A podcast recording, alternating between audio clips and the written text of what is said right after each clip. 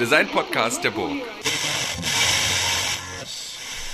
Herzlich willkommen zur neuen Folge des Hurra Hurra Podcasts. Mein Name ist Christian Zöllner. Dieser Podcast ist ein Podcast der Burg, der Burg Giebichenstein Kunsthochschule Halle und ähm, ich bin der Professor, ich bin Designer und es geht im weitesten um Design und Designausbildung und in dieser Folge äh, spreche ich mit der Designerin und Design-Dozentin, Professorin ähm, Judith Seng. Hallo Judith. Hallo. Moin. Ähm, in diesem Podcast, der sich ja jetzt schon so ein paar Episoden zieht und irgendwie noch nie so ein richtiges Ende in Sicht hat, weil immer wieder neue und spannende Leute auftauchen und diesmal bist es du, ähm, gibt es so eine Art von, naja, fast schon Tradition. Ich weiß gar nicht, ich, ich, merke immer wieder, dass ich das nicht schaffe, mir was Besseres einfallen zu lassen, als ähm, dich in diesem Fall zu bitten, dass du dich mal kurz vorstellst mm, und mal erläutert versuchst zu umreißen, vielleicht erstmal nur grob, was du so machst und dann gehen wir da in, dem, in den folgenden 50 Minuten da mal, mal ein bisschen tiefer und gleiten dann so langsam davon weg und schauen, wo es uns hintreibt. Mhm. Okay, äh, das ist. Eine, ich hatte natürlich gehofft, du stellst mich vor. Äh, ja, das, das denke ich immer. War ich aber nie. das ist dann äh, erstens immer spannend, äh, wie man vorgestellt wird, und zweitens irgendwo auch ähm, vielleicht einfacher. Das ist bei dir aber so aber, schwierig und ich, das ist eigentlich immer bei allen immer total schwierig, weil alle immer auf so vielen Hochzeiten tanzen und ich will die dann immer nie verengen und ähm, ja, und ich, ich, ich scheue mich da tatsächlich immer davor. Aber, mhm. aber wenn du das, wenn du willst, dass ich das ende, dann versuche ich es. Also ich scheue mich auch immer davor. Okay, wir, wir, wir, wir machen es also, im Ping-Pong. Wir, mach, wir suchen es im Ping-Pong, Judith. Okay. Ähm, Judith, du bist Designerin und ähm, hast in Berlin Design studiert. Mhm. Und hast dann in den, ich sag jetzt mal in den 2000ern, in den frühen 2000 also das sind jetzt die Nullerjahre, äh, sehr interessante Möbelentwürfe gemacht, eher ähm, poetisch dekonstruiert fiktive Möbelentwürfe oder, oder Interpretationen von Möbeln und hast dich dann im Laufe der Zeit hin zu einer choreografischen Praxis entwickelt. Hm, und da fehlt vielleicht noch äh, ein wichtiger Aspekt, dass ich in den Nullerjahren, wie du es so schön gesagt hast, eben auch äh, in der Prozessgestaltung gearbeitet habe, also als in einer parallelen äh, Schiene und auch in so Trendforschung oder ähm, User Research und solche Sachen.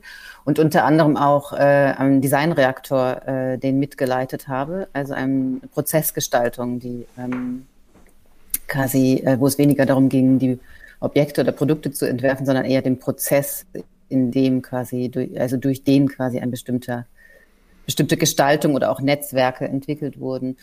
Und das ist eben eine ganz wichtige, äh, also diese beiden Aspekte sind eben ganz wichtige Basis für diesen, äh, was dann in den Zehnerjahren, wenn wir jetzt mal so schön schon so retrospektiv ja, sprechen, ja, ja, aber ähm, die Zehnerjahre, ähm, äh, wie das dann quasi so zu der zu diesem choreografischen Ansatz in der Gestaltung äh, kam, genau. Und ich bin ähm, also ich würde, genau, ich habe eben ein Studio in Berlin, eine, also meine Praxis und Studio ist in Berlin, äh, arbeite ich an, an freien äh, Projekten, eher, ähm, die quasi eher im Ausstellungskontext äh, äh, stattfinden oder rezipiert werden, bis hin zu aber auch angewandteren Projekten, äh, die dann Raum, Objekt äh, ähm, sich da bewegen. Und der andere Teil ist eben die Lehre, äh, dass ich jetzt seit, also ich habe eigentlich immer gelehrt. Äh, es gab, glaube ich, in den Nullerjahren oder sowas, nee, oder in den Zehnerjahren. Es gab irgendwie mal wieder Phasen, wo ich vor Corona ja. genau nicht gelehrt habe, aber es ist doch irgendwie so ein Bestandteil, der sich dann doch auch äh, mit Unterbrechungen durchzieht. Und äh, da bin ich eben äh, nach unter anderem eben auch, ich war ja auch an der Burg Giebichenstein äh, mal für ein Semester eine Vertretungsprofessur gemacht und ähm, auch an anderen Hochschulen. Und jetzt bin ich eben aktuell da in Göteborg ähm, an der HDK Warland äh, seit fast äh, fünf Jahren. Wow. Und ich arbeite dort hauptsächlich im Master, Design Master und äh, das ist ein eigentlich fast postdisziplinärer Master, in mhm. dem ich dort äh, unterrichte. Ähm, da kommen wir später nochmal drauf. Ich habe das hier zumindest auf meinem, äh, na, Zettel ist ein großes Wort, äh, Haufen von Notizen, der hier vor mir liegt. Ähm, aber ich würde gerne nochmal nachfragen, weil du von, von deiner Praxis gesprochen hast. Ähm, Zack Lieberman, den wir vor ein paar Folgen hier zu Gast hatten, der hat das gesagt, er ist so ein Drittel angewandt, ein Drittel experimentell und ein Drittel in der Lehre. So hat er das ist ungefähr für sich aufgeteilt. Wie ist das bei dir? Kannst du das vielleicht in so einem, ich sag mal, vielleicht so im Schnitt übers Jahr gerechnet oder so, wie du das so, wie, wie fühlst du das? Ich, dir? ich kann es, ich kann es eher, glaube ich, in Phasen auch mhm. einteilen. Also äh, die letzte, also aktuell ist es quasi Hälfte Lehre, Hälfte ähm, freie Projekte sozusagen. Und ähm, es gab aber auch Phasen, äh, in denen ich dann, sagen wir mal, Hälfte angewandt und Hälfte freie Projekte so. Das wird sich, ist, glaube ich, eher phasenbedingt bei mir. Mhm. Und dadurch, dass ähm, ich mit dir sehr auf die, auf die choreografischen, ich, ich, würde das jetzt auch mal als die freien Arbeiten bezeichnen, irgendwie raus will, mhm. ähm, kannst du trotzdem noch mal kurz sprechen, wenn, wenn Judith Seng, also wenn du angefragt wirst, etwas Angewandtes zu tun, was, was entsteht da? Also hast du da ein Beispiel? Mhm. Also, mh, mm, ich habe jetzt zum Beispiel auch gerade aktuell wieder an einem Projekt Raumgestaltung gearbeitet. Und, ähm, und äh, vielleicht ein Beispiel, das es so ganz gut beschreibt, ist äh, ein angewandtes Projekt, auch, auch eine Raumgestaltung der Grundschule der Künste, auch an der Universität der Künste in Berlin. Und ähm, das war quasi eine Raumgestaltung für äh, ein Lehrlabor. Und äh, es wird ja dann oft leicht gesagt, okay, das ist jetzt Interior Design oder Innenarchitektur, aber ich würde eben, denke mal, mein Ansatz ist da dennoch, auch wenn es angewandt ist, schon stärker choreografisch in dem Sinne, wie quasi der Raum auch die Handlungen dann choreografiert oder die Objekte, die in diesem Raum ähm, vorzufinden sind. Und das ist eigentlich so ein ganz gutes Beispiel, dieses Projekt, ähm, das angewandt ist, aber dennoch äh, recht ähm, experimentell. Es gibt aber auch durchaus noch angewandt, also angewandtere Projekte. Nö, das ist ja, aber wenn du es kurz erklären könntest, die Grundschule der Künste, das klingt ja fast wie so eine Art, für so eine Art äh, erste bis vierte Klasse Dependance der UDK. Ist das sowas? Na, das ist quasi ähm, im Bereich Kunstvermittlung äh, angesiedelt.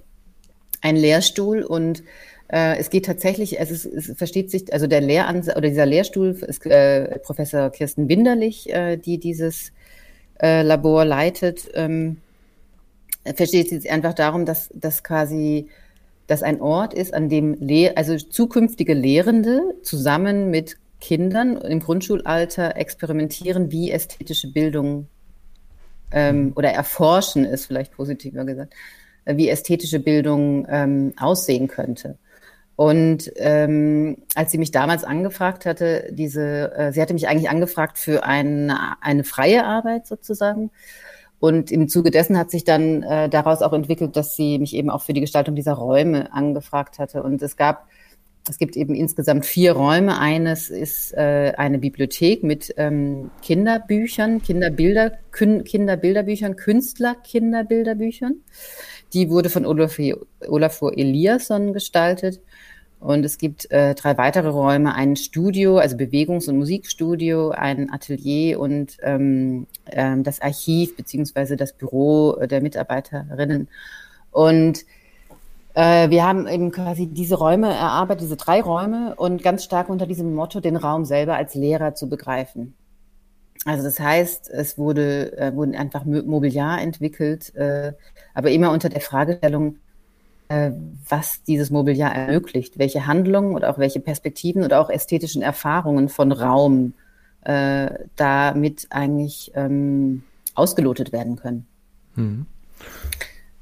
Und die, ähm, aber das ist ja total interessant, dass du sagst, dass, dass das eine angewandte Arbeit ist, obwohl die ja, also angewandt bedeutet ja dann, du wirst quasi mit einem klaren Ziel, mit einer quasi klaren Zielformulierung und einer Erwartungshaltung ähm, angesprochen und beauftragt und machst das dann. Das ist ja so ein, mhm. so würde ich jetzt mal so sagen. Und ähm, schön, aber dass es ja trotzdem nicht so fernab ist von dem, was du in deiner, in deiner freien Arbeit tust. Also das, also so wie du es beschreibst, empfinde ich es ja trotzdem in seiner Argumentation und dann auch in der Wortwahl und auch in den, in den eigentlichen Kontexten sehr nah an den, äh, auch an den choreografischen Arbeiten, mhm. die, die da dran sind. Und ähm, vielleicht meine Frage schon in diese Richtung. Wie hast du dich von den, und das ist jetzt eher eine biografische Frage, weil du hast in, du hast in der UDK gelernt, du hast dort gearbeitet, du hast diese, das, was du Prozessgestaltung nennst, eben den Designreaktor mitgemacht, ähm, was ähm, vielleicht nochmal so ein kleiner Exkurs, der Designreaktor ist ähm, ein, ja, was war das dann am Ende? Eine Plattform? Dann doch irgendwie, ne? Eine Maßnahme? Na, ich würde ein Projekt, äh, ja. das bestimmte Strukturen vielleicht hinterlassen und entwickelt hat. Genau, und zwar ging es darum, Studierende des Industriedesigns, also dort in der Produkt- und Prozessgestaltung und der, ähm, ja, also ich glaube, hauptverantwortlich war der Axel, Axel Kufus und du und Marc Piesbergen und Frank Schirmacher, ist das richtig? Äh, nee, nicht Frank Schirmacher, sondern, ähm, jetzt fällt mir der Name auch nicht mehr ein, aber Schirmacher ist richtig. Joachim. Joachim, Joachim ah, shit, sorry. Hallo Joachim, falls ja. du das hörst, tut uns total leid. Ähm, ja. ähm, und da ging es darum, eben diese, diese Studierenden mit äh, kleinen und mittelständischen Unternehmen in Berlin zu verknüpfen und zu schauen, welches Innovationspotenzial eigentlich aus diesem, naja, Clash, Cla Friendly Clash irgendwie herauskommt. Kann man das ja, so kann man sicher so beschreiben und vielleicht auch nochmal ein bisschen aus der Meta-Perspektive. Es ging eben auch darum, also weil man ja gängigerweise immer sagt, die Produktion ist nicht mehr in Berlin oder zumindest in der Zeit war das auch nochmal, also sagen wir mal die klassische industrielle Produktion, und, ähm, ähm, und es ging eigentlich auch darum zu erproben, wie denn äh, postindustrielle Strategien äh, für die Gestaltung und Produktion auch in, an so einem Standort eben wie Berlin aussehen könnten. Und das heißt auch zum einen zu verknüpfen, wie ähm, die, die entwickeln, die, also die quasi forschen und entwickeln können. Das waren jetzt in unserem Fall äh, die Studierenden die eben zu verknüpfen mit denen, die das Tagesgeschäft machen, die kleinen mittelständischen Unternehmen, die ja, also es waren äh, viele dieser Unternehmen wirklich klein, also von eins bis irgendwie drei Mitarbeiter oder sowas, äh, die eigentlich im Tagesgeschäft gar keine Zeit mehr haben für äh, Forschung und Entwicklung. Also das war eben auch so eine zugrunde liegende Fragestellung, wie können dort andere Prozesse eigentlich initiiert werden oder auch ein anderer Austausch zwischen dem, was man so hoheitlich nennt und das, was man wirtschaftlich, äh, also der, der wirtschaftliche Bereich. Ähm, genau, also das nur mal um einen äh, dieser äh, Fragestellungen, die dahinter lagen. Ja, aber ähm, ich wollte da eigentlich gar nicht so groß drüber reden, aber jetzt ist es dann doch ganz spannend, weil die ähm, Würdest du jetzt mal rückblickend, ähm, wenn das jetzt so ein, wie so ein, wenn der Designreaktor wie so ein schöner Schinken abgehangen ist, ähm, den wie würdest du das jetzt rückblickend einordnen? Habt, ihr habt ja auch eine gewisse Zukunft versucht zu formulieren. Also eine mhm. Art von, so könnte es sein. Und dann hat sich die Welt ja aber trotzdem entwickelt, so wie sie sich entwickelt hat. Und gibt, würdest du sagen, dass ihr da, dass ihr da richtig gelegen habt in der, in, in vielleicht auch in der Formulierung von des Vorhabens oder wie der Verknüpfung? Ah, hm, ich weiß jetzt gar nicht, ob ich die Antwort so geben möchte, ob wir damit jetzt richtig oder falsch lagen. Ich glaube, hm, was ich, äh, oder sagen wir, was ich jetzt vielleicht auch spannend für dieses Gespräch finde, weil mhm. es dann eben auch so, sagen wir mal, die Überleitung ist vielleicht zu, zu, ähm, zu der Arbeit, die ich jetzt mache, was ähm, was mir damals, also ich fand, es war ein extremst spannendes Projekt, also darüber nachzudenken, eben nicht nur äh, die Produkte zu gestalten, sondern eben quasi die Entstehungsprozesse. Darum ist jetzt auch nichts Neues, aber das quasi auch so am Designbereich oder an der Schnittstelle eben dann auch in der Stadt so anzusiedeln. Und ähm, ähm, es gab eben zwei Erfahrungen, die ich finde, die für mich prägend waren. Das eine war, dass es doch immer, wenn über das Projekt gesprochen wurde, hat man äh, diese Prototypen, es wurden eben über 50 Prototypen entwickelt und zehn, glaube ich, davon patentiert und in unterschiedliche Verwertungsprozesse oder Kanäle dann weiter, exemplarisch auch weiter ähm, äh, überführt oder, oder eben begleitet. Und ähm, es hing, hing aber doch immer sehr stark an diesen Produkten als Ergebnisse. Und meiner Meinung nach haben wir aber viel mehr versucht, eben bestimmte Prozesse zu initiieren. Und eben diese Unfähigkeit auch äh, über diese Prozesse äh, die ja so nicht sicht, die kann man nicht abbilden oder die nicht so leicht abbilden oder so. Sie, sie sind da und verschwinden dann wieder und so weiter. Und dann eine gewisse, sagen wir mal, ein gewisses mangelndes Repertoire, auch darüber zu sprechen und diese Prozesse auch zu adressieren. Und das heißt, ähm, wir haben da eine Publikation, und das war mir damals eben sehr wichtig, auch eine Publikation zu erstellen, um quasi nicht nur die Produkte als Ergebnis zu haben, sondern wirklich auch diesen Prozess zumindest zu dokumentieren oder zu also ansatzweise zu reflektieren als, als eben das eigentliche übergeordnete Produkt. Und ähm, das ist so die eine Frage oder diese eine Beobachtung gewesen und die andere, äh, so eine ganz persönliche, dass ich glaube, ich habe zwei Jahre in dem Projekt gearbeitet und ähm, auch sehr gerne. Habe aber irgendwann gemerkt, dass ich auch immer mehr zur Organisatorin werde. Also schon mhm. angefangen damit, in welchen Räumen ich mich aufhalte. Und zwar war das dann Google, äh, nicht Google, äh, siehst du, das ist jetzt der Zeitsprung.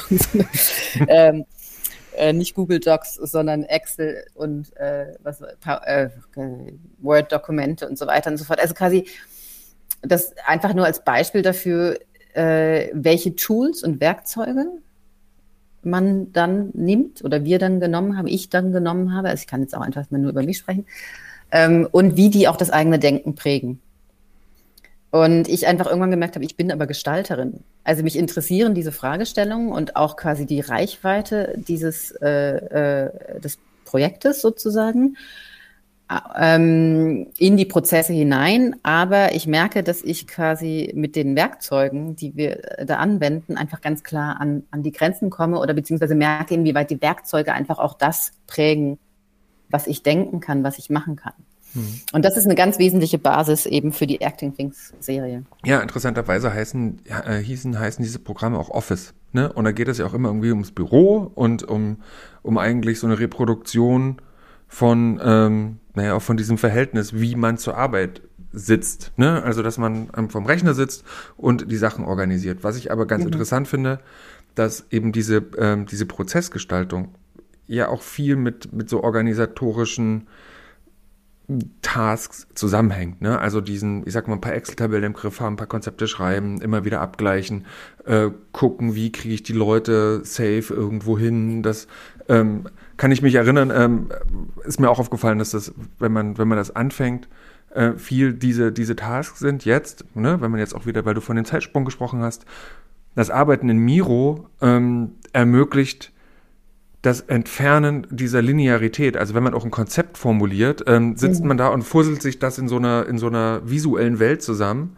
und kann den nächsten Tag dann das gliedern und runterschreiben. Das ist, war damals ja noch gar nicht so möglich. Also gut, man konnte Posts an die Wand machen und Design thinken, aber das ist ja nochmal eine ganz komisch pervertierte Art des äh, Prozessgestaltens. Aber ähm, mhm. wenn wir, wir, wir, wir biegen wieder zurück ähm, und dann, ja, vielleicht noch mal kurz der Sprung. Ich glaube, du warst am, an, am graduierten Kolleg oder an der graduierten Schule an der UDK, also an der UDK, mhm. auf jeden mhm. Fall in so einem Art graduierten Programm. Und da fing Gen das an?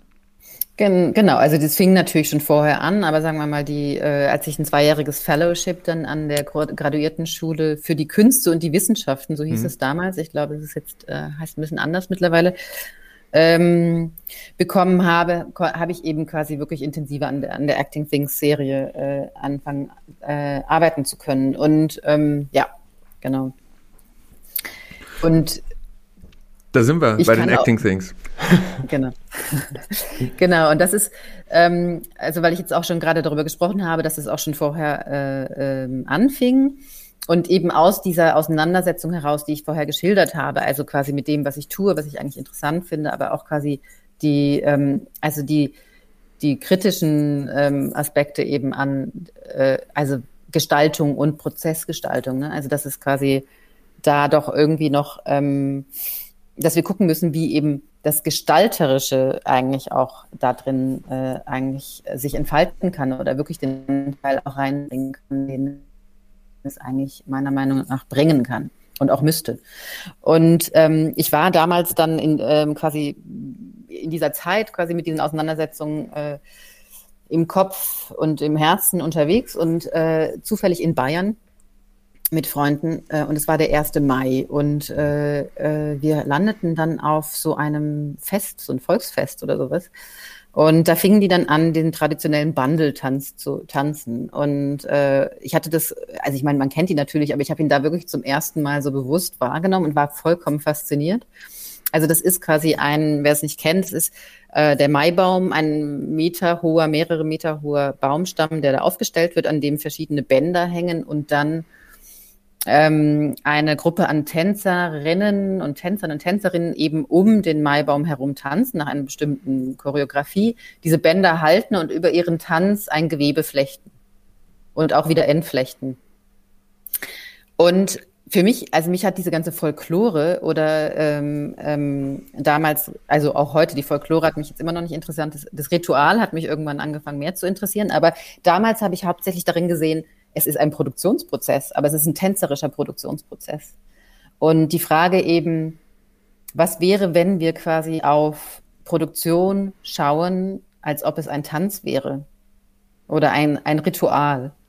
welche andere, also wir würden andere ähm, Ingredienzen wahrnehmen als, als wichtig, als Teil, als wir, äh, als, als, als äh, die, die wir wahrnehmen, wenn wir über Produktion sprechen. Ne? Also jetzt äh, von Artefakten. Mhm.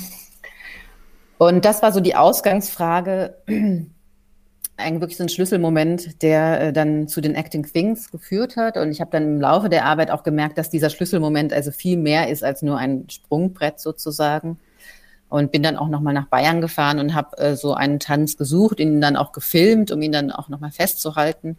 Und ähm, genau, also der ist, es ist schon eine ganz äh, wichtige Metapher geworden, eben auch für das Choreografische, was sich dann irgendwie eigentlich immer mehr so äh, in der Arbeit auch rauskristallisiert hatte, begrifflich, dass quasi dieser Tanz, finde ich, sehr gut veranschaulicht, wie äh, das Materielle und das Immaterielle, also die, die, die Prozesse, die Bewegung der Tänzer ganz unmittelbar das Materielle, also das Geflecht, das Gewebe bedingen und umgekehrt. Also auch quasi das Geflecht, die Art des Geflechts ähm, beeinflusst ganz maßgeblich, wie die Tänzer bewegt werden, wenn man es mal so rumdreht. Ne? Mhm. Da habe ich ja. gleich mal eine Frage. Und zwar, ähm, weil ich kenne das, ich sag jetzt mal, das kulturelle Bild des Maibaumtanzes und des Maibaum, also aber eher als, als eine Art Bild oder Vorstellung. Ähm, aber also mich würde erstmal interessieren, aus welchem Material sind die Bänder und wie entsteht die Choreografie? Also ist das eine althergebrachte Weise ähm, oder wird die, wird die moduliert über die Jahre, so dass andere Patterns entstehen? Ist jedes Jahr dasselbe Pattern? Wird ein neues Pattern entwickelt? Also es ist, sind textile Bänder, ähm, in, meistens in zwei Farben. Mm, in Rot und Weiß oder Blau-Weiß. Aber ich glaube, das ist dann auch nochmal sehr stark regional äh, abhängig. Und ähm, äh, die, der Bandeltanz oder ist eigentlich ein Ritual, ähm, das quasi schon seit Jahrhunderten zum 1. Mai ähm, getanzt wurde und ist quasi eins von ähm, ich glaube, acht waren es, acht Ritualen, die quasi den Ver Verlauf der Zeit eines Jahres markieren, also quasi auch nach dem Sonnenkalender gehen. Ne? Und der erste Mai ist quasi die Zeit, wo äh, ähm, oder der erste, der, dieser Bandeltanz wurde praktiziert, um eigentlich erfahr, die, also erfahrbar zu machen, also als Ritual erfahrbar zu machen für die, die Teilnehmenden, aber eben auch die, die, die an dieser Festivität teilnehmen, dass wir jetzt in die Phase der Fruchtbarkeit geben, mhm. also ähm, in der Agrikultur, aber eben auch, ähm, es sind auch Männer und Frauen, die tanzen und es wird quasi, also das Männliche und das Weibliche verwoben und auch Himmel und Erde. Also ah. das heißt, es hat schon auch eine ganz starke äh, mythische oder, oder ähm, eben in dem Sinne, äh, ähm, jetzt fehlt mir das Wort, Bedeutung. Heutzutage sind es natürlich ähm, äh, folkloristische, touristische Events, also größtenteils, ähm, die, äh, wie das quasi noch übertragen wird. Ja. Mhm. Okay, und jetzt hast du diesen Bandeltanz gesehen und warst äh, beeindruckt und hast, hast daraus äh, oder hast es als eine Art von Inspiration und Grundlage verwendet, um, um und ich, das finde ich ganz interessant, über Prozessgestaltung nachzudenken. Also diesen, mhm. das, das, das Gestalten von menschlichem Miteinander eben nicht aus einem Office aus einem Office-Aspekt heraus entstehen kann, sondern du, aus, einer, aus, einem, aus einer Verkörperung in gewisser Weise? Ähm, ja, also heutzutage würde ich sagen, ähm, es ist immer eine Situation. In, äh, ähm, also ich betrachte eigentlich Gestaltung immer als Situation oder jetzt äh, auch Choreografie. Ne? Also es ist natürlich so, Choreografie ist eben oft so ein bisschen, äh, kann leicht missverstanden werden als ein disziplinärer Begriff. Also ich meine, wenn ich den Begriff Choreografie verwende, äh, spreche ich nicht über ähm, die Tanzdisziplin, sondern eigentlich um quasi ein Zusammenspiel von unterschiedlichen Akteuren und ähm, es kann auch gerne nachher nochmal später mehr sagen zur Choreografie, also zum Begriff auch der Choreografie, weil ich der, finde, das auch sehr interessant eigentlich für die Designdisziplin.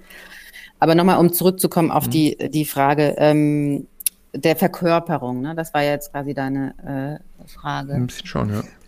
Ähm, mm, Ich würde sagen, also an dem, also an dem Punkt ging es mir stärker um dieses Erfahrbare.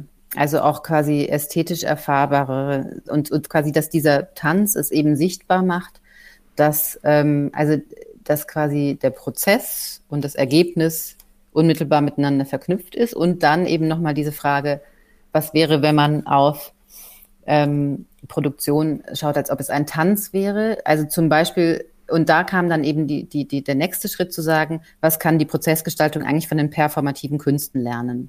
Und das, damit fängt es an, dass quasi der Körper in dem, also weil die performativen Künste ja eben auch Prozesse gestalten, aber eben unter anderen äh, Vorzeichen oder auch mit anderen Mitteln und Materialien. Und der Körper ist natürlich in den performativen Künsten ein extremst wichtiges ähm, Mittel oder eben auch der Wissens, äh, der Entwicklung überhaupt, der Wissensentwicklung. Und ich würde sagen, dass äh, der Körper natürlich auch in jedem Produktionsprozess einen extremst wichtigen Faktor spielt, aber wir beachten ihn nicht so sehr. Und das ist vielleicht nochmal so ein Sprung zu einem der, der Acting Things Experimente, die ich dann später gemacht habe, wo ich mit einer Tänzerin gearbeitet habe, die mit Wachs äh, getanzt hat, also in einen tänzerischen Dialog getreten ist, ähm, unter der Vorgabe, äh, also es war immer eine Improvisation, aber es ging darum, dass sie quasi mit dem Wachs tanzt, ihre Bewegungen formen das Wachs und wieder und sie lässt wiederum ihre Bewegung durch die entstandene Form äh, in sich informieren, äh, also sich beeinflussen. Und ähm, es war extrem spannend. Wir haben dann ähm, äh, ge, mit, geprobt, also in einem, in einem, in einem Studio äh, angefangen zu arbeiten, erstmal mit Ton. Und die Tänzerin, ihr erstes Kommentar war, als sie mit dem Ton, das erste Mal mit dem Ton getanzt hat, war, der Ton hat meinen Atem verändert. Und das fand ich ein wahnsinnig interessantes Kommentar, weil ich würde daraus schließen, oder ich glaube, wenn man wachsam ist, dann merkt man das auch, dass quasi die Arbeit mit Materialien oder wie, was auch immer man tut, also das Widerständige sozusagen des Materials den Körper wiederum beeinflusst, eben auch den Atem. Wir aber, oder sagen wir es mal so, die Tänzerinnen eben in ihrer Arbeitsweise, mit ihrem Repertoire, ihren Methodiken überhaupt ihre Aufmerksamkeit darauf lenkt oder überhaupt in der Lage ist, das quasi so wahrzunehmen oder auch zu beschreiben. Ne? Während andere Disziplinen sowas dann eher ausblenden, weil es gar nicht Teil der Disziplin sozusagen ist. Ne? Mhm. Aber da hätte ich gleich mal eine Frage. Ähm, also gerade für, ähm, du als Gestalterin arbeitest, hast mit der Tänzerin, ich, hab, ich guck mal auf meinen Zettel, das ist Barbara, Barbara Berti, Berti. genau. Mhm. Ähm, und ihr habt angefangen mit Ton zu arbeiten. Sie sagt, das hat ihren Atem verändert. Das finde ich total interessant. Ähm, noch kurzer Exkurs. Es gibt eine Therapieform, die heißt Arbeit am Tonfeld. Also da steht man vor so einer großen Tonfläche und, und also gerade wenn man vielleicht eine, eine Störung, also eine Störung klingt jetzt sehr gestört, aber ich meine, wenn man irgendeine Art von Blockade hat auf einer sozialen oder psychologischen Ebene, dann kann man mit dem Ton arbeiten und. Also das ist eine sehr, das hat, das hat eine sehr motorische Sache in, in, diesen, in diesen Ton zu formen. Und dass, dass man da auch sehr runterkommt, weil das in, mhm. in Material ist und eben auch, das tritt anders, das resoniert anders mit einem als ein, ein Stein, ne? Sondern mhm. das, das macht ja mit sozusagen. Ähm, und du als Gestalterin oder ihr habt dann gemeinsam entschieden, aber vom Ton wegzugehen und das eben mit diesem Modellierwachs zu machen. Mhm. Ähm, weil das Atmen gestört hat oder weil das, weil das zu sehr beeinflusst hat? Nee, das war quasi diese ähm, Beobachtung oder das Kommentar ähm, zum Atem ist eigentlich eher etwas, was so aus dem ähm, Entwicklungsprozess, äh, so ein Fundstück aus dem Entwicklungsprozess. Mhm. Ich verstehe das ja wirklich sehr stark eben auch als, also die, die Arbeit im Studio oder Atelier ist ja sehr stark für mich einfach ein Nachdenken über das Tun. Und ob ich das jetzt selber tue oder eben mit jemand, mit einer Tänzerin arbeite, aber es ist eben quasi ein, ein guter Gedanke, der da kam sozusagen oder eine interessante Erkenntnis. Warum ich dann ähm, zum Modellierwachs gegangen bin, ist, ähm, ich war eben daran interessiert, äh, diese, diese Spannung aufzubauen zwischen dem Prozesshaften, also dem ganz temporären und vielleicht auch sogar dem therapeutischen oder dem Arbeiten mit Ton, äh, wie du jetzt gerade schon so schön beschrieben hast, äh, wissen wir ja alle, wie das sozusagen, also das, das sitzt einfach in einer bestimmten Ecke sozusagen. Ne? Mhm. Und mich hat interessiert, äh, wie kann, ähm, also kann äh, Material zu finden, das näher am Produkt, also am Festen, am Bleibenden sozusagen ist. Ne? Und das heißt, unheimlich viele Materialexperimente auch gemacht, ähm, Materialien selber zu entwickeln und so weiter. Aber ich bin dann am Ende bei einem äh, Modellierwachs, einem speziellen Modellierwachs ähm, ähm, äh, angelangt, das eben extremst oder relativ hart aushärtet. Und das heißt, ähm, mich hat einfach interessiert, quasi dieses ganze Spektrum zu haben zwischen ähm, formbar, weich bis hin zu wirklich auch an diesen produktnahen. Also es ist ja klar, dass es keine Produkte sind, aber äh, in diesem Produkt, in diese Nähe des quasi äh, fertigen Objekts sozusagen zu kommen. Mhm. Und ich muss noch mal eine Frage stellen, weil mich das ähm, bei deiner bei deiner Arbeit hm, und ich stelle sie jetzt, weil sonst vergesse ich sie vielleicht. Ähm, wenn man sie beachtet, also, also ich kann das nur empfehlen, es gibt, ähm, die Videos sind, äh, sind online, man kann sich ähm, verschiedene davon ähm, auch anschauen. Und ähm, gerade wenn man sich eben dieses, ich glaube, das ist Acting Things 2 mit dem, mit dem Wachs, oder? Also, oder? Es sind, es sind mehrere Iterationen, also ja. zwei bis vier, zwei, drei und vier. Ja, zwei bis vier, genau. Dann hat das was sehr, dann, dann spüre ich da was, also es springt da was über, ähm, aber es bleibt so ein bisschen diffus, weil ich es nicht so richtig ähm, einordnen kann. Also es bleibt so, es bleibt so zwischen Verstehen und Fühlen. Also gerade weil das eben ja auch sehr körperlich ist, so also eben eine performative Kunst. Wenn man sich jetzt ähm, ähm, äh, also zum Vergleich Vivian Tauchmann anschaut, die die auch diese performativen Künste verwendet und benutzt und dadurch eine dadurch aber sehr stark äh, politische Themen adressiert und sich, und sich sehr für Dinge einsetzt. Ähm, ich frage mal, gibt es etwas, das, das du auch sozusagen, hat das einen Subtext? Ist da irgendwas dahinter, wo, wo, was ich, was ich vielleicht nicht sehe oder vielleicht auch richtigerweise nicht sehe, weil es nicht da ist? Also, oder, also gibt es da eine, eine Message dahinter, sozusagen? Außerdem, außer dem Experiment, du nennst es auch ähm, diesen, diesen Versuchsaufbau, was es ist. Mhm.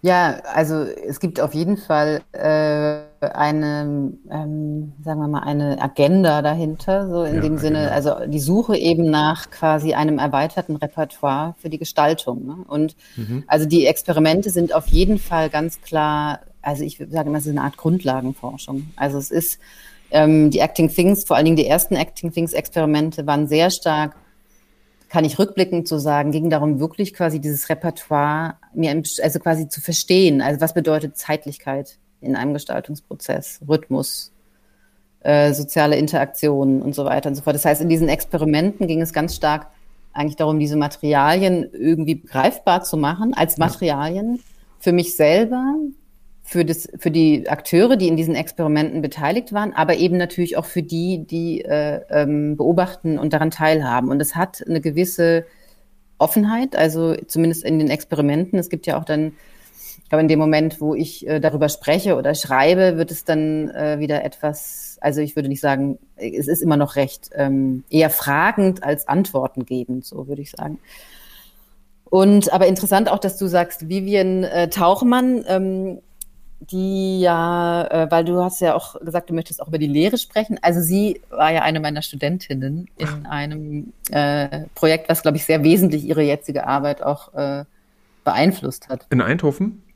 Genau. Okay, aber dann äh, lass uns, lass uns dann noch über, über die Lehre sprechen. Ich habe nämlich noch, also weil du sagst, du schreibst auch darüber, ne? Und die. Ähm, aber nur mal hm? noch ganz kurz, ähm, also jetzt, äh, um den Link auch nochmal zu machen, äh, zu ähm, dass ich quasi äh, vieles aus diesen Experimenten eben ableite, auch in Methodiken in der Lehre sozusagen. Mhm. Und ähm, da, diesen Bogen wollte ich jetzt schaffen, warum Schön. ich jetzt das Beispiel mit Vivian äh, nochmal gebracht habe. Ja, äh, du, du beschreibst es auch als eine, also weil du sagst, äh, Grundlagenforschung und das finde ich, was ich aber so schön finde in dem, ähm, du beschreibst es auch als eine kontinuierliche Suchbewegung und ähm, ich glaube, das ist eine Sache, die, die mir daran so gefällt, dass es eben nicht versucht, ein Statement zu setzen, nicht versucht, fertig zu sein, sondern eben, dass das den, Prozess, also wir kommen wieder so ein Schwingen mal kurz zurück zu diesem Prozessgestaltungsbegriff, also dass es versucht herauszufinden, wie es, ähm, wie es geht, ne? Und ich glaube, hier kommt noch dazu, dass, dass eben in Acting Things 2 bis 4 es ich, oh, ich sag mal, eine Person, es gibt dann noch das, ich habe das Video gesehen äh, auf der Art Basel in Miami, wo mehrere Menschen das tun, ähm, aber so ist es ja immer eine, naja, auch eine Verhandlung. Also die Leute versuchen ja Dinge miteinander zu tun, also den auch, auch gemeinsam mit dem äh, Wachs, ähm, wie nennt man das denn? Was ist, ein, was ein adäquater Begriff für den Wachsklumpen? Man, sagt man Wachsklumpen? Wachs. Dem, mit dem Material. Mit dem Material, ja, Verzeihung, genau. Äh, die, die, die sozusagen versuchen sich, ja genau, aber eben die Menschen im Verhältnis zum Material versuchen, die loten das ja aus. Und ich glaube, das ist eine Sache, die, wenn man in, wenn man äh, ins Handwerk schaut, auch in die Handwerksgeschichte, ist das ja auch immer eine Sache. Das ist ja, man denkt ja immer, ja, die wollten eine Geige bauen. Ne? Ja, die haben angefangen, Musikinstrumente zu bauen, die, die versucht haben, miteinander Mensch, Material in, in, in Einklang zu bringen, sozusagen. Und ich mhm. glaube, sowas sehe ich da auch. Ne? Ähm, mhm. also, genau, und aber es ist auch in dem Sinne, also vielleicht äh, nochmal auf dieses Beispiel äh, konkreter zurückzuführen, was du jetzt gerade angesprochen hattest bei der ähm, auf der Design Miami Basel. Das war ja eine, äh, ich glaube, es waren sieben Tage, eine siebentagige tägige Performance, acht Stunden am Tag oder ich sage performative Installation, also weil ich es eher als Setting sehe, in denen äh, eigentlich ähm, ähm, also nicht dargestellt wird, sondern einfach mit dem Setting wird interagiert und das eben auf äh, also vor möglichen Publikum sozusagen.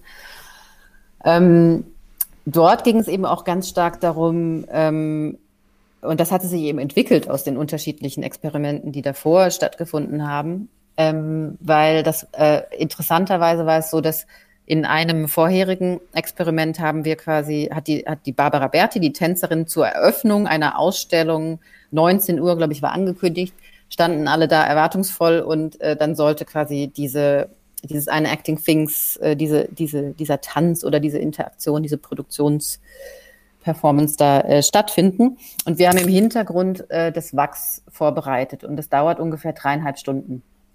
Das mhm. Wachs zu schmelzen und dann wieder abzukühlen und so, dass es genau die richtige Konsistenz hat, dass es eben weich genug ist, um geformt werden zu können und hart genug, um Widerstand zu leisten. Und die interessante, und es ist vielleicht auch nochmal so, um zu, zu zeigen, wie ich arbeite. Also das war quasi äh, wir haben das dann dort gemacht und haben aber festgestellt, es war total stressig, weil wir versucht haben, punktgenau bis sieben dieses Material genau an dem Punkt zu haben, wo es dann sein muss. Ne? Und das fand ich eine extremst interessante Beobachtung. Ähm, was ist die Rolle eigentlich des Materials und wie gehen wir damit um? Und in einer der Beobachtungen war dann, dass wir eigentlich viel mehr wie Gärtnerinnen mit dem Material interagiert haben. Also eher zu gucken, okay, wo kann ich Impulse setzen, dass es sich eher stärker, schneller abkühlt oder schneller erhitzt oder so. Aber ich kann es am Ende nicht kontrollieren. Also es sind die Eigenprozesse, die, die dort angestoßen werden, die ich versuchen kann zu beeinflussen oder wir versuchen können zu beeinflussen oder günstige Bedingungen zu setzen, aber am Ende ist eben der, das Material der Taktgeber sozusagen oder diese Prozesse sozusagen, die dann äh, und das führte dann zum zweiten und, und eben nochmal stärker bei der Geschichte, äh, wo verschiedenste Akteure auch miteinander agiert haben, ging es auch ganz stark darum, das Material hat den Takt, die Taktung vorgegeben und Tänzerinnen und auch die anderen äh, Akteure haben eigentlich immer beobachtet und geschaut, wann ist der richtige Zeitpunkt, um einzugreifen. Und, ähm, und das ist für mich eine wesentlich andere Haltung, ähm, als äh, den Zeitpunkt festzulegen, an dem etwas passiert. Hm. Ich finde das, also weil du gerade den oder das Bild des Gärtners genommen hast, ähm, Gärtner kultivieren. Also Gärtner ähm, schaffen ja ein Setting, in dem Dinge sich ähm, entwickeln können, so dass sie wachsen, blühen, gedeihen. Lass uns mal gedeihen im, als, als Wort nehmen. Ähm, und das nennt man ja Agrikultur. Und vielleicht ist aber genau die, ähm, die Art und Weise, wie du da sozusagen mit dem Material umgehst. Also das Material in, eine, in, einen, in einen Schwingungszustand bringst, der so ist, dass man mitschwingen kann. Und dann ist es ja in gewisser Weise Materialkultur. Also oder ähm, eine naja, äh, also, ja, Nein, ich würde sagen, nicht nur Material, sondern, mhm. und da kommen wir jetzt dann wieder zum Choreografischen, also zu sagen, es geht um das Zusammenspiel oder das Miteinander schwingen der ganzen unterschiedlichen Elemente, die Teil einer mhm. Situation sind. Und Bitte? Ja, da also, gehört eben quasi Zuhören, also die, die, sagen wir mal, das Zuhören und zu wissen, wann man eingreift, ge äh, gehört, äh, oder wann man quasi wie auf etwas reagiert, ähm, gehört da genauso dazu. Also dieses Miteinander agieren oder schwingen, ne? wie du es jetzt gerade mhm. auch äh, beschrieben hast. Hm. Und du, ähm, du nennst das ja einen choreografischen Designansatz. Also und du, da nimmst du ja Choreografie, du kon die kontextualisierst das ja so ein Stück aus dem Tanz raus. Also du, das ist Auf ja so Fall. krass in, in einem in, in, im Tanz drin. Choreografie, mhm. frag 100 Leute, tanzen. Mhm. So, ähm, und jetzt äh, frage ich aber Judith Seng und die sagt Design. Und, und wie, ähm, kannst du da mal ein bisschen ausholen? Also ich glaube, du hast da eine sehr dezidierte Position. Mhm, genau, also der Begriff der Choreografie, ähm, also es tauchte eben auch konkret auf, äh, weil ich gerade auch nochmal bei der Arbeit, über die ich gerade gesprochen habe, in ähm, Basel, äh, die, die, das, sagen wir mal, Leute, die das dann beobachten, wollen dann immer wissen, okay, eine, einer eine hat getanzt, die andere hat die Choreografie gemacht, der nächste hat ähm, die Szenografie gemacht und so weiter und so fort. Also die klassische, das klassische Denken eben in Arbeitsteilung oder disziplinären Arbeitsbereichen. Und ich habe dann irgendwann, das hat mich natürlich zu der Frage gebracht, nee, was, was habe ich denn eigentlich gemacht? Weil ich habe eigentlich alles äh, gemacht, äh, auch wenn auch in Kollaboration mit unterschiedlichen Leuten, aber dennoch sozusagen ist es nicht so, dass ich jetzt die Szenografie gemacht habe. Und also was jetzt die klassischere Designerrolle sozusagen wäre. Ne? Und so kam eben der Begriff auch der Choreografie auch auf, dass ich im Grunde eigentlich die Choreografin des gesamten Versuchsaufbaus äh, bin. Ne? Und dazu gehört dann eben die Gestaltung von Prozessen, von quasi dem Raum, von, ähm, von Scores und so weiter und so fort oder die, die, die Interaktion ähm, der Menschen untereinander oder mit dem Material. Nur das immer so, zu, so wie dieser Begriff oder auch nochmal, wie, wie die Dinge auftauchen. So durch diese Arbeitsprozesse kommt dann dieser Begriff der Choreografie rein. Und der ist natürlich, wie du schon sagst, auch, auch schwierig, weil er natürlich so ein bestimmtes Fenster öffnet. Ich finde ihn trotzdem interessant äh, für die Gestaltung, weil Choreografie ähm, heißt ja, kommt ja von Choreo, also die Kreisbewegung des griechischen Chores und Graphie das Aufzeichnen dieser Kreisbewegung und hat sich dann ähm, äh, quasi über, den, über die Tanzhistorie entwickelt, ging es natürlich um Notation von Tanzbewegungen, die dann wieder aufgeführt werden können und so weiter und so fort, bis hin zu eben ähm, quasi ähm, Verschriftlichung von einem bestimmten Tanzrepertoire. Und letztendlich ähm, ist der Begriff so, dass er, dass er beides beschreibt. Das ist quasi eine, wie eine Art von technische Zeichnung, wenn ich es jetzt mal übersetze, äh, äh, zur Gestaltung für einen, eine Situation oder einen Tanz, wenn wir jetzt in dem Disziplinären bleiben, oder genauso eine, eine Art Protokoll. Etwas, was geschehen ist. Also ich, wenn ich darüber spreche, benutze ich ganz oft so ein, so ein ganz, so ein ganz einfaches Bild von einem Weg, der gebaut wurde, auf dem ein Mensch läuft und nebendran gibt es einen Trampelpfad, der quasi so diagonal abkürzt. Ne? Und du, die Choreografie ist, im Grunde beides. Also der gebaute Weg, der quasi vorgibt, wo wir langlaufen und gleichzeitig der Trace, also die Spur dessen, wo wir langgelaufen sind. Und äh, ich finde das eben jetzt, wenn man es überträgt auf, auf Design oder auch Produkte, sind Produkte Spuren von Handlungen? Also sind sie quasi entstanden, weil bestimmte Handlungen, Tätigkeiten quasi nach diesen Produkten, Objekten oder sowas fragen? Oder äh, waren die Objekte erst da, die dann wieder wiederum bestimmte Handlungen sozusagen choreografieren? Ne? Und diese, diese beiden Richtungen finde ich eben für die Gestaltung ähm, ähm, finde ich ein, ja finde ich äh, relevant oder interessant. Wenn du von Notation sprichst, hast du ein eigenes Notationssystem für die Acting Things? Ähm, hm, kein, nee, also kein, in dem Sinne äh, keine eigene Sprachlichkeit, die sich so durchzieht. Ne? Also mhm. ich habe äh, verschiedene Formen äh, des Notierens, beziehungsweise auch wie dann Scores entwickelt, also oder auch festgehalten werden. Ähm, ich glaube, was so ein vielleicht Notationssystem ist, aber das ist, also in, in wirklich im weitesten Sinne ist, dass ich ja äh, die Acting Things auch immer äh, ähm, filme und ähm, editiere. Und die, in diesem Prozess des Editierens, das ist eigentlich im Grunde der Reflexionsprozess mhm. dessen, was da eigentlich zutage trat. Ähm, weil diese Experimente, und das ist vielleicht auch was, du hattest es vorhin angesagt, diese Suchbewegung, kontinuierliche mhm. Suchbewegung, ich verstehe die ja immer als quasi in dem Moment, wo sie öffentlich werden oder gezeigt werden, sind sie eigentlich ähm, nicht, sie sind nicht, also sie sind fertig in dem Sinne, dass eine Rahmen, ein Rahmen gesetzt wurde, in dem etwas dann stattfindet oder sich entwickelt. Aber im Grunde geht es ganz stark darum, was sich dann auch entwickelt und auch zeigt. Also das heißt, ähm, eben diese Suchbewegung, Bewegung, äh, äh die ist ein ganz wichtiger Teil. Mm, ich, bevor wir auf die, noch auf die Lehre kommen, weil das ist mir wichtig, weil das interessiert mich persönlich sehr, möchte ich trotzdem noch mal kurz bei den Acting Things bleiben und noch mal auf die Arbeit äh, kommen, die du in Istanbul gemacht hast mit den, ähm, ich nenne das jetzt mal mit den Schüttungen, also mit den, ähm, mit den konischen, ähm, ich weiß noch, ist es ein Sand? Sandhaufen. Äh, Sandhaufen. Ja, genau. Nee, ich finde, ich finde, ähm, Nee, ich finde Schüttungen, äh, so gerade weil sich, ähm, also gerade im Computational Design wird viel mit Schüttungen gearbeitet, aber das ist so ein Ding, das, das fand ich total spannend und ich, da habe ich oft in dem Video gesehen, gleich am Anfang, dass eine Person, das war so ein Top-View auf die Sache, die hatte eine Art von A5 großen Block mit so zwei, mit, der war ringgebunden an zwei Stellen. War das auch eine, eine Art Anleitung, die die da hatte? Was, ähm, mhm. Mhm. Also auch da in den Shownotes schreiben wir, es gibt es nochmal ein Video dazu, also das kann man sich dann nochmal anschauen, aber da, ähm, die, ähm, was stand denn da? Oder war das überhaupt sowas oder war das nur ein, ähm, naja, nur vielleicht so ein.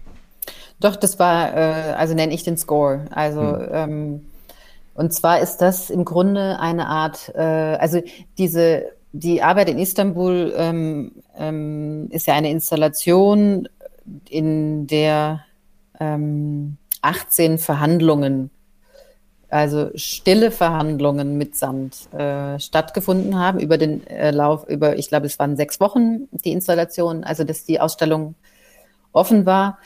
Und äh, über diese Verhandlungen habe ich die Ausstellung eben maßgeblich auch oder die Installation äh, weiterentwickelt. Ähm, sowohl als also räumlich, ästhetisch, aber eben auch inhaltlich überhaupt erst gefüllt.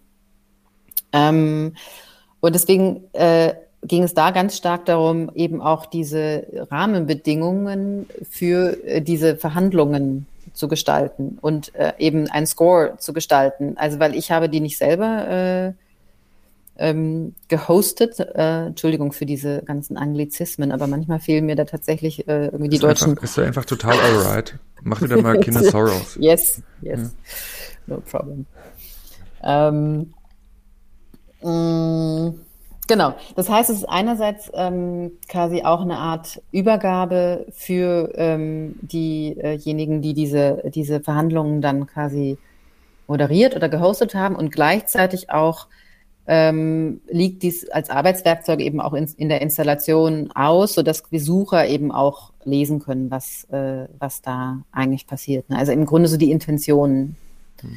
Und also, aber es ist, man muss sich das so vorstellen, das ist wirklich sowas wie, ähm, hm, also zum Beispiel die Regeln der Verhandlungen waren da drin, also dass es dialogisch sein muss, also man reagiert, man macht eine Handlung, äh, tätigt eine Handlung und die andere Person reagiert dann darauf und so weiter und so fort, dass man nicht spricht ähm, und ähm, so weiter. Ähm, genau. und auch ein Stück weit eben die ganze, also die Installation ist ziemlich komplex, äh, weil es mit Farbmischungen, die dann aufeinander aufbauen und so weiter und so fort und äh, sich weiterentwickeln. Das heißt, äh, da ist aber auch relativ viel Erklärungsarbeit einfach drin, also mhm. dieses System ein Stück weit auch zu erklären für die, die dann daran teilnehmen, aber eben auch die, die äh, einfach zuschauen. Hm, erfreust du dich dann auch daran, dass, dass es auch einfach sehr, sehr schön aussieht? Also die auf den, also ich habe es leider nie live gesehen, aber es gibt diesen, es gibt diese Bilder und auch in den Videos sieht man das, dass wenn diese Sandhaufen auf, am, auf diesem weißen Boden so ausfäden, dass die so ein Blur kriegen. Das finde ich mhm. unglaublich schön aus. Mhm. Ähm, ähm, das ist, mh, naja, also du hast diese Prozesse, aber es ist halt natürlich auch unglaublich ästhetische Arbeit. Ähm, passiert dir das? Ähm, oder hast du gewusst, hm, wenn ich das mache, dann muss das aber auch genau so sein? Oder ist es ähm, eben auch, also hast du den Prozess zugelassen, dass er dir das zurückgibt? Naja, also die, ähm, es ist interessant, wie du diese Frage stellst, weil das ist natürlich ein Kommentar, das sehr oft äh, auch kommt. Ähm, das, aber ich glaube, zum einen suche ich ganz bewusst eben auch da wiederum wieder, also Prozess, also Ganz vereinfacht könnte man ja sagen, Prozessgestalten, es geht um die Prozesse, also kümmern wir uns nicht so ums Ästhetische oder ums, Deta um, ums Detail oder ums Material. Ne? Also da, da geht es mir schon ganz stark darum, wirklich diese, diese Pole oder diese Spannungsfelder auch irgendwie miteinander mhm. zu verbinden. Und ähm, ich bin einfach auch der festen Überzeugung, dass, also zum einen die Haltung, also ich glaube, die, die Aufmerksamkeit oder jetzt schon wieder so ein Anglizismus, die Carefulness, wie sagt man das, die ähm, ähm, Sorgsamkeit? Die Sorgfalt sozusagen ja. oder die Achtsamkeit sozusagen, die in die Gestaltung auch dieser Installation ähm, kommt, ist auch wiederum die, die, ähm, die auch moderiert, wie die Leute in dieser Installation interagieren. Und ähm, deswegen ist das äh, auch etwas, was ich extremst wichtig finde und natürlich auch einfach die, äh, die große Bedeutung, die ich einer ästhetischen Sprachlichkeit einfach auch äh, zu äh, ähm, oder einer ästhetischen Ausdrucksweise. Ne? Also es ist ein Ausdruck, der sich anders manifestiert eben als äh, verbale ähm, äh, Konzepte und so mhm. weiter und so fort. Also das heißt, es geht schon ganz stark um diese auch äh, wirklich sinnlichen Erfahrungsräume, in denen auch bestimmte Atmosphären erzeugt werden oder auch bestimmtes Wissen auch überhaupt, äh, äh, ähm, bestimmtes Wissen oder auch Erfahrungen überhaupt erst über diese Setting so ermöglicht werden. Ich meine, was dann oft so gespiegelt wird von außen oder jetzt auch gerade in Istanbul, ist, dass es natürlich ähm, auch sehr, also auch jemand, der jetzt nicht tiefer in die Arbeit einsteigt, äh, hat auch einen Zugang zu dieser Arbeit über das ähm, und es gibt so die Möglichkeit, quasi die Arbeit auf unterschiedlichen äh, Layern oder sowas zu rezipieren. Ich weiß gar nicht, ob das jetzt so unbedingt meine geplante Intention ist. Aber nochmal so, was du gefragt hast, ob ich das so, ähm, so ganz gezielt mache, das ist etwas, was sich einfach aus dem Experiment im Studio entwickelt. Also wie, es ist wirklich Studioarbeit. Mhm. Also dann, es gibt dann meistens für, für diese Acting Things ähm, verschiedene Anzahl von Prototypen im Studio in einem kleineren Maßstab oder je nachdem, wie das dann auch äh, möglich ist. Aber da geht es schon ganz stark darum, eben auch äh, die Interaktion äh, zu testen und davon auch, also über dieses Testen natürlich die Arbeit auch weiterzuentwickeln. Und dazu gehört eben auch die Materialität als einer der Akteure oder Akteurinnen. Sehr gut. Unsere Zeit rennt weg, Judith, und ich möchte nicht nochmal zu, zu deiner Lehre befragen. Und zwar, ähm, ich hatte das mir vorhin nochmal ähm, kurz rausgeschrieben. Also ich habe auf dem Zettel stehen, du hast in Eindhoven gelehrt, du hast in Ljubljana Workshops gegeben, du hast an der Burg gelehrt äh, und ähm, ja, ich habe bestimmt noch irgendwas ähm, vergessen. Du bist jetzt, du lehrst jetzt eben an der HDK Warland in Göteborg. Was ist, was ist das Thema deiner Arbeit? Ist es dieses verkörperte choreografische Arbeiten? Ist es weniger? Ist es mehr? Ähm, was machst du da? Also vielleicht, gut, also vielleicht erstmal Göteborg nochmal separat rausgenommen, weil ich glaube, aber in den Workshops, was hast du da vermittelt? Was ist da auch zurückgekommen von den ähm, ähm, Teilnehmenden deiner Kurse, Workshops, Seminare, Semester? Äh, was meinst du jetzt konkret mit zurückgekommen, also im Sinne von hm. Ergebnissen hm. oder eher Feedback oder naja, ich Lernen? Finde, ja, oder also ich meine, wenn ich mich daran erinnere, also ich lerne ja auch von meinen Studierenden immer mit. Also mhm. ich mhm. denke mir irgendwas aus, das ist immer, das ist, wenn die das jetzt hören, werden die sich bestimmt ärgern, aber das ist meistens so nur so zur Hälfte durchdacht, aber das, ich erlaube es ja auch dem Prozess da mitzumachen und die Studierenden sollen ja das auch mitformen und das ist ja gerade ähm, der, der, so wie ich empfinde, dass es richtig ist. Ähm, ähm, mhm. Wie gehst du damit ran, wenn du Choreograf diese choreografischen Projekte mit den Studierenden machst? Genau, also ich würde sagen, wahrscheinlich relativ ähnlich. Also für mich ist äh, Lehre, lebt ganz stark davon, dass es tatsächlich Lehre und Forschung äh, äh, zusammen gedacht ist und denke auch, das ist quasi eigentlich die, die Art und, also wie ich eben versuche auch zu lehren, dass ich quasi an, also dass wir zusammen forschen auf mhm. eine Art und Weise. Ich ja. setze natürlich ein, ein bestimmtes Framing oder gebe bestimmte Themen rein, aber im Grunde ist es ein gemeinsames Erforschen und Ausprobieren und natürlich mit vielleicht unterschiedlichen Erfahrungshintergründen und so weiter. Aber zum Beispiel ähm, geht es dann oft darum, dass ich auch eben Themen, die ich aus den Acting Things Experimenten oder sagen wir mal aus meiner eigenen freien Praxis mitnehme, äh, die dann quasi in in fast methodische Fragestellungen vielleicht auch überführe und zum Beispiel ähm, ist in, ähm, wir hatten ja vorhin jetzt über Vivian Tauchmann und Eindhoven auch gesprochen. Also zum Beispiel, da habe ich einen Workshop gegeben, da ging es darum, um einen also choreografischen Blick und auch ähm, Reverse Script Writing. Und der choreografische Blick ist etwas, wo ich sage, also ich nenne das quasi ähm, eine choreografische Gestaltung mit den Acting Things ähm, beziehungsweise auch quasi eine Ableitung, eine methodische Ableitung eben zu, zu Design, äh, für ein erweitertes Designrepertoire. Und gleichzeitig, davon ist eben auch ein Element allein schon der choreografische Blick, also die Möglichkeit zu sagen, auf Prozesse des Alltags zu schauen, als ob sie eine gestaltete Choreografie wären oder sind. Das heißt, was wird dann sichtbar?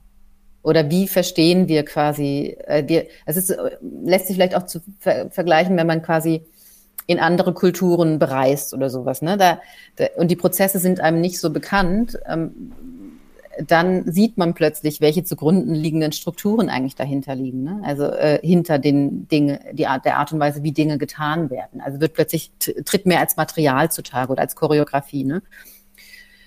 Oder äh, eben als, als Kultur kann man ja dann, also kann man, je nachdem, wie man das äh, betrachtet, kann man es dann so benennen. Das heißt, es geht dann auch ein Stück weit darum, so auszuprobieren, wie kann man, äh, welche, wie kann man so einen Methode, so einen choreografischen Blick zum Beispiel auch schulen. Und dieses Beispiel da in Eindhoven war, es ging wirklich darum, so alltägliche Prozesse, ähm, einen, einen, einen, sagen wir mal, umgekehrtes Skript für alltägliche Prozesse zu erstellen.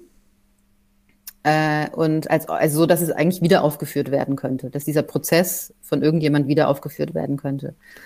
Und ähm, ähm, und dann quasi dieses Skript neu zu gestalten, umzugestalten. Und am ganz konkreten Beispiel jetzt äh, von äh, Vivians Arbeit, das war auch eine Gruppenarbeit damals, die hatten quasi einen Supermarktmitarbeiter äh, beobachtet, der ähm, ganz effizient ein, ein Regal eingeräumt hat, also neu sortiert hat. Und äh, Vivian hatte dann äh, ein Skript erstellt, wo wortgenau jede einzelne, sagen wir mal, Fingerbewegung äh, aufgelistet wurde. Und, äh, und dann war dieses Skript erstmal da und es wurde diskutiert. Und dann ging es darum, quasi das neu zu gestalten, also umzugestalten. Und sie hatten sich dann dazu entschlossen, das Skript so zu gestalten, dass äh, nicht im Fokus steht die Effizienz, also das schnellst, dass der Körper sich quasi der Effizienz äh, äh, der Arbeit unterordnet, also dass das Regal möglichst schnell ähm, aufgefüllt äh, wird, sondern dass die Bewegungen eigentlich dem Körper dienen, also sich möglichst vielseitig sozusagen zu bewegen. Also so eine ganz einfache Umdrehung, aber ähm, um diese Methode, also um, und das quasi dieses, dieses Reverse Script Writing als quasi eine Methode, ähm, sich quasi äh, ähm, Prozesse greifbarer als Material zu machen. Und das habe ich jetzt auch, mache ich auch mit den Studierenden zum Beispiel in Göteborg und so weiter und so fort, wo wir es dann mit Formaten der Wissensentwicklung und so weiter machen. Aber das ist jetzt mal ein Beispiel. Es gibt andere Beispiele, ein dynamisches Prototyping, wo ich dann aus äh, aus zum Beispiel auch der systemischen äh, Strukturaufstellung ähm, Anleihen nehme, ähm, um quasi eine erweiterte Form des Prototypings eigentlich in den Entwicklungsprozess einfließen zu können, wo es viel stärker darum, also um wirklich Situationen greifen zu können. Also nicht nur das Objekt, sondern wirklich quasi, wie agiert ein Objekt, wenn wir jetzt mal beim Objekt bleiben, innerhalb einer Situation. Und eher darüber, über diese Erfa auch da wieder einen Erfahrungsraum eigentlich zu schaffen, über den, ähm, also das ist ja im Prototyping sowieso immer so, aber ähm, stärker über dieses Relationale oder Situative sozusagen zu arbeiten. Aber dann, also mhm. als Beispiel jetzt. Ne? Ähm, und ich, das macht für mich alles total Sinn. Ich äh, und kann das auch gut nachvollziehen, gerade als großer Fan von, äh, von der Arbeit von Vivian, die ja, die ja aber selber auch sagt, dass das ein Teil ihres Social Design Studiums war. Und ähm, wenn ja. du das aber jetzt zum Beispiel in einem ähm, naja, jetzt ist die Burg jetzt nicht mega traditionell und klassisch, aber du hast es ja zum Beispiel auch an der Burg gemacht und hast du da, da würde mich tatsächlich das Feedback der Studierenden interessieren, konnten die das, das als ein, du benutzt auch das Wort der Repertoirebildung, also als ein Teil ihres Werkzeugkastens verstehen und dann auch für andere Sachen einsetzen. Also die werden ja dann nicht alle choreografische PraktikerInnen, nee. sondern die Gar nutzen nicht, das ja. dann für ihr Zeug, ne? Und das genau. ist ja genau. cool so. Ähm, ja. Aber kannst du, hast du dann, hast du da eine Art von ein Beispiel, wo du sagst, Mensch, da hat das funktioniert, weil der hat dann ein Autoradio gemacht oder der hat dann eine, eine bestimmte Möbelreihe gemacht, die ganz klar auf einem choreografischen Prototyping beruhen? Ähm, mh, mm, muss ich immer noch mal über nachdenken, ob es tatsächlich äh, so, eine, so eine ganz lineare Geschichte gibt, wo man das ganz klar so zurückverfolgen kann. Ähm, also ich habe, äh, das ist aber auch Eindhoven, ähm, äh, da gab es eben auch in, in, einem anderen Workshop jemand, der quasi auch eine ganz äh, relativ abstrakte Arbeit gemacht hat, also ähm, in so einem in so einem ähm, in so einem dynamischen äh, Prototyping-Prozess. Und ich habe dann eben auch später in Istanbul seine Abschlussarbeit gesehen, die war dann dort mhm. ausgestellt und es war extremst interessant, ähm, wie was das eigentlich mit dem damals mit dieser abstrakten Untersuchung eigentlich auch zu tun hatte.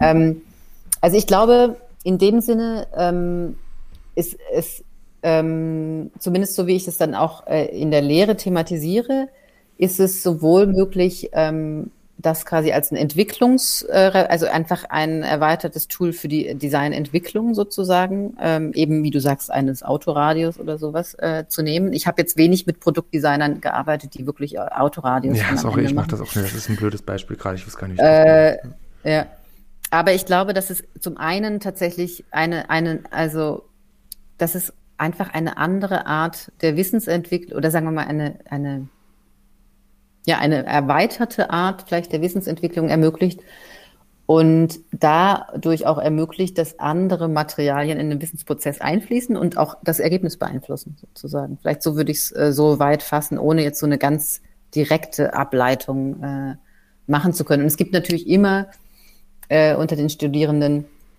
solche, die sich stärker interessieren, auch wirklich äh, situativer mit Gestaltung zu arbeiten, also eher so einen moderierenden Gestaltungsansatz. Ähm, und andere, die ähm, ganz, die wirklich stärker am Produkt äh, auch bleiben und ähm, dann, aber es gibt, es gibt Beispiele, die fallen mir jetzt gerade nur leider nicht an, das ist natürlich total. Nein, das ist ja. völlig in Ordnung. Aber, nee, aber es ist, ähm, genau. Und ähm, in Göteborg bist du, hast du gesagt, seit äh, fünf Jahren Professorin und ähm, du hast es vorhin einen postdisziplinären Master genannt, weil du viel mit den Mastern arbeitest. Ähm, wie stelle ich, wie kann ich mir das vorstellen? Also bist du, hast du dann einen Lehrstuhl und hast da dein eigenes Thema, an dem du arbeitest? Arbeitet ihr da im Team? Ähm, kannst du ein bisschen was über die, die Lehrtätigkeit und das Studieren in Göteborg sprechen? Mhm. Ja, es ist äh, ganz anders aufgebaut, als es an, Hoch an deutschen Hochschulen äh, funktioniert. Und zwar ist es ein relativ großes Team an Lehrenden. Ich glaube 40 Lehrende insgesamt. Jetzt dann für alle Studiengänge, also für Bachelor und äh, drei Master. In, in, Im Design Im, oder in, Im Design, genau. Mhm. Es gibt einen Bachelor im Design, der ist quasi auch äh, ähm, also postdisziplinär äh, äh, würde ich es jetzt vielleicht, aber es kann, im Grunde ist, es ist ein integrativer Studiengang, äh, sowohl visuelle äh, Gestaltung als auch dreidimensionelle Gestaltung und so weiter. Äh, auch im Bachelor schon. Und dann gibt es drei Master. Es gibt den Child Culture Design Master, äh, den Design Master und jetzt seit neuestem den Embedded Design Master, der vorher Business and Design hieß. Und ähm, und ich arbeite hauptsächlich in dem Design Master äh, und da der ist quasi ein offener Master. Da, dort kommen eben Studierende aus den unterschiedlichsten Hintergründen. Also meistens schon Design, also ähm, Produktdesign, ähm, visuelle Kommunikation, manchmal Architektur, Kunst. Äh, wir hatten auch schon Aktivisten, also Leute, die auch so ein bisschen aus anderen äh, Bereichen kommen oder Soziologie. Ähm, und die Historie dieses äh, Masters ist, dass quasi die Studierenden an ihren, sagen wir mal, vor, auf dem, vor dem Hintergrund ihrer eigenen disziplinären Kompetenzen, ihre eigenen Projekte sozusagen dann entwickeln. Aber im ersten Jahr ähm, des Masters geht es eigentlich, was wir eigentlich vermitteln, ist wirklich ganz stark eine, ein, einen situativen Ansatz an die Gestaltung. Also wirklich so ein, wirklich äh, auch eher so ein ähm, Design as a Mediating Practice, ähm, vermittelnde Praxis. Und ich bin dort eigentlich, also in den letzten Jahren viel in der Masterentwicklung. Also der Master wird geleitet von, ähm, also die Masterstudiengänge werden wiederum von äh, Koordinatoren, äh, also nicht, ist ein bisschen zu wenig äh, gesagt, ähm, Program Managers heißen die dort unglücklicherweise. Aber, es aber Head of Program irgendwie. Ja, genau. Und ähm, äh, und dann die Professoren sitzen eigentlich so lose dazwischen und je nach Projekten werden immer wieder unterschiedliche Teams gebildet die äh, dann zusammenarbeiten auch oder, oder unterschiedliche Kompetenzen äh, oder bestimmte Module innerhalb von Projekten übernehmen. Also es ist überhaupt gar nicht diese Lehrstuhl, dieses Lehrstuhlkonstrukt, was wir so aus Deutschland kennen, sondern sehr stark Netzwerk und ständig auch wieder rotierend und wechseln. Und das ist ganz interessant, weil es ganz andere Vorteile und ganz andere Herausforderungen mit sich bringt als ähm, äh, das äh, deutsche Hochschulsystem oder quasi diese klassische. Ja. Äh, welchen Vorteil, welchen Vorteil, welcher liegt sofort auf der Hand, wo du sagst, hier, das ist ganz eindeutig Vorteil? Der Vorteil ist, dass es ähm, unterschiedliche Kompetenzen mh, mm, zusammenkommen, immer in den unterschiedlichen Projekten, also weil die Lehrenden natürlich auch unterschiedliche Kompetenzen und Hintergründe haben, dass es quasi eigentlich immer Teamarbeit ist. Also zum Beispiel die Möglichkeit, also dass ich quasi in Berlin bin und äh, einmal im Monat dort äh, ähm, bin, ist auch nur möglich aufgrund der Tatsache, dass es eigentlich auch immer im Team äh, funktioniert. Also dass ich bestimmte Aspekte dann übernehme oder eben vor Ort bin und so weiter. Also zu bestimmten Zeiten. Ich finde auch, dass es eine andere Diskussion ist, als ich das von den deutschen Hochschulen kenne, wo es dann doch, ähm, also die einzelnen Lehrstühle ähm, durchaus auch oft isolierter agieren. Mhm. Ähm, und im schlechtesten Falle ja manchmal sich auch äh, bekriegen und viel Energie aneinander verlieren und so weiter und so fort. Ähm, das ist aber gleichzeitig natürlich auch die Kehrseite. Ne? Also das ist quasi dieses, diese, in diesem Netzwerk äh, ist es tatsächlich, haben wir in den letzten Jahren auch stärker fokussiert, dass wir doch auch wieder so ähm, weniger Rotation und so weiter haben, weil natürlich auch da der Nachteil ist, wer fühlt sich eigentlich für was verantwortlich oder wer kann denn auch irgendwas weiter, allein wissen, was weitergetragen wird, also quasi nicht immer wieder ändert, immer neue Konstellationen und so weiter und so fort.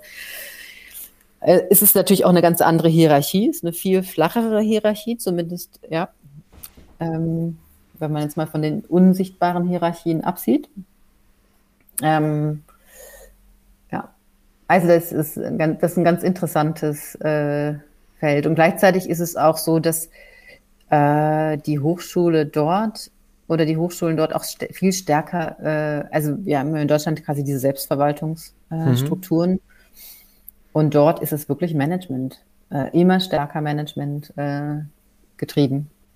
Was bedeutet das? Also, dass, dass also du Manager hast, die, dann, die für dich die Verwaltung machen und du machst nur noch die Lehre, oder? Genau, ja. Und dass dann auch bestimmte Entscheidungen eben auch auf äh, Ebenen getroffen werden, die dann nach unten weitergereicht werden und so weiter und so fort. Also es ist schon eine ziemlich andere grundsätzliche äh, Struktur. Mhm. Ja. Aber ich habe das so verstanden, dass es sozusagen nicht so ist, dass es da den, dass du da deinen Lehrstuhl hast und Studierende kommen und machen den Master und erlernen performative, choreografische Repertoirebildung für, ähm, hm, hm, sondern du arbeitest in, in Konstellationen mit anderen und bringst deine Kompetenz damit ein. Oder ich leite bestimmte Projekte ja, genau. innerhalb des Curriculums oder also ich, ich, bin äh, stark eben auch die, die Master, die Entwicklung des Masters äh, zusammen mit dem Jonas Frieden, der quasi den, der ähm, Head of äh, Program ist. Die ähm, haben wir eben auch stark an der Entwicklung des Masters gearbeitet und ganz viel auch im Sinne vom Prototyping. Also inwieweit kann man das Curriculum, es gibt dort eben auch ein ganz klares Curriculum, das auch verbindlich ist, also es ist eine legale ist ein, also es ist quasi eine Recht, also es ist äh, ähm, die rechtliche Grundlage sozusagen für die Lehre. Also oder die, die der Vertrag sozusagen, den wir haben mit den Studierenden, ähm, der auch sehr ernst genommen wird und ähm, das heißt, im Rahmen dessen eben auch quasi immer wieder zu gucken, wie kann, wie, wie lässt sich das weiterentwickeln, interpretieren und so weiter. So eine Art äh, praktische äh, Entwicklung eigentlich des Curriculums. Ne? Und ähm, das, das ist schon ähm, etwas, was ich jetzt auch sehr stark äh, gemacht habe. Aber es gibt eben keine, es ist nicht diese Lehrstuhlkultur. Ja. Judith, wir sind bei über einer Stunde und ähm, ich, äh, ich, mein Kopf platzt, weil so viel Neues und so viel Spannendes und ich drin ist. und ich äh, freue mich total, ähm, dass wir darüber sprechen konnten. Ähm, ich danke dir ganz herzlich dafür. Ähm, außer du hast jetzt noch ganz dringend etwas loszuwerden, dann können wir das gerne noch machen, aber dann würde ich mich eher in so eine Zuhörerrolle zurückziehen, weil ich äh, nicht mehr kann. Wie ist es bei dir? Geht mir ganz genauso. okay, dann lass doch einfach aufhören. Ich ja. danke dir recht herzlich, Judith, für deine Zeit und deine Einblicke. Ähm, es war mir eine große Freude. Okay, ja, vielen Dank auch für äh, das Gespräch.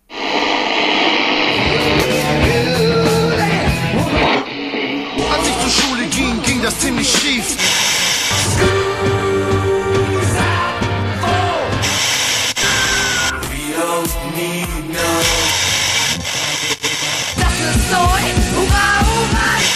Der Design-Podcast der Burg.